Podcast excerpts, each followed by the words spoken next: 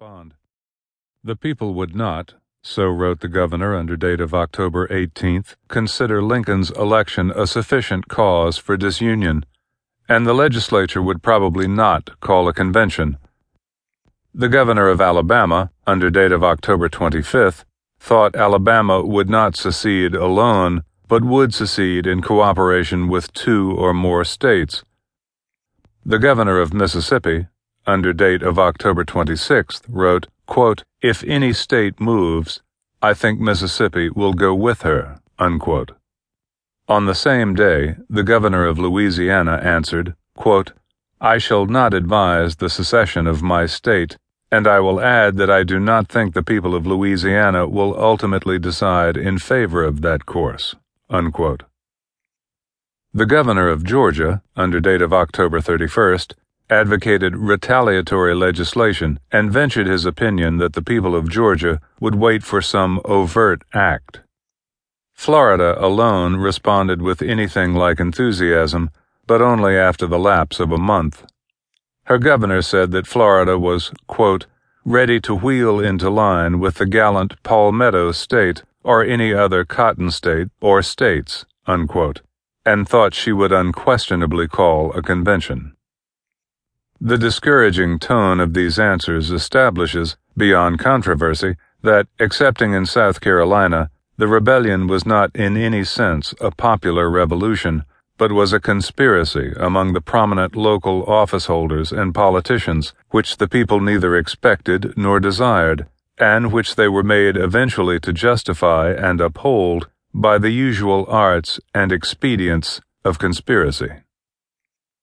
Directly and indirectly, the South had practically controlled the government during its whole existence.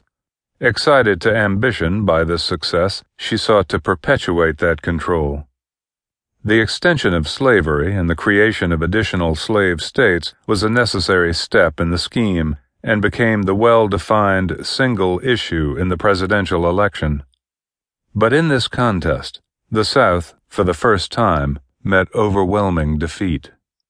The choice of Lincoln was a conclusive and final decision, in legal form and by constitutional majorities, that slavery should not be extended and the popular vote of 1860 transferred the balance of power irrevocably to the free states.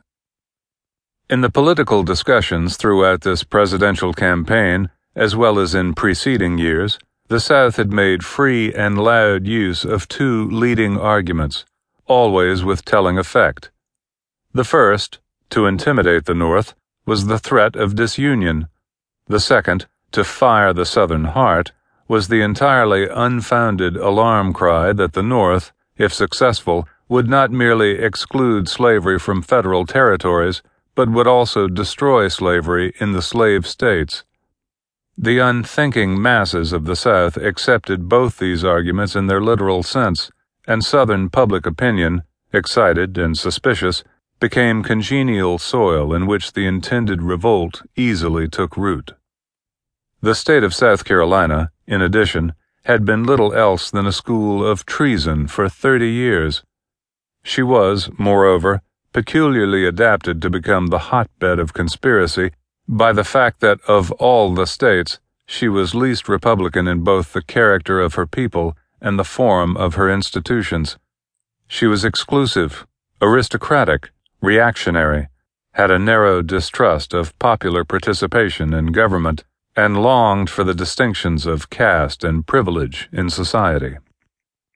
It would seem that before the governor's replies were all received, the consultation or caucus for which they were solicited was held, and the program of insurrection agreed upon. Circumstances rendered a special session of the South Carolina legislature necessary. The election was held during the month of October.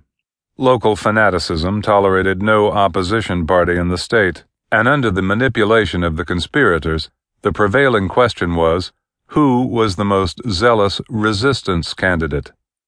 To a legislature elected from this kind of material, Governor Gist, on November 5th, sent a defiant, revolutionary message, the first official notice and proclamation of insurrection. He declared that our institutions were in danger from the hostility of the fixed majorities of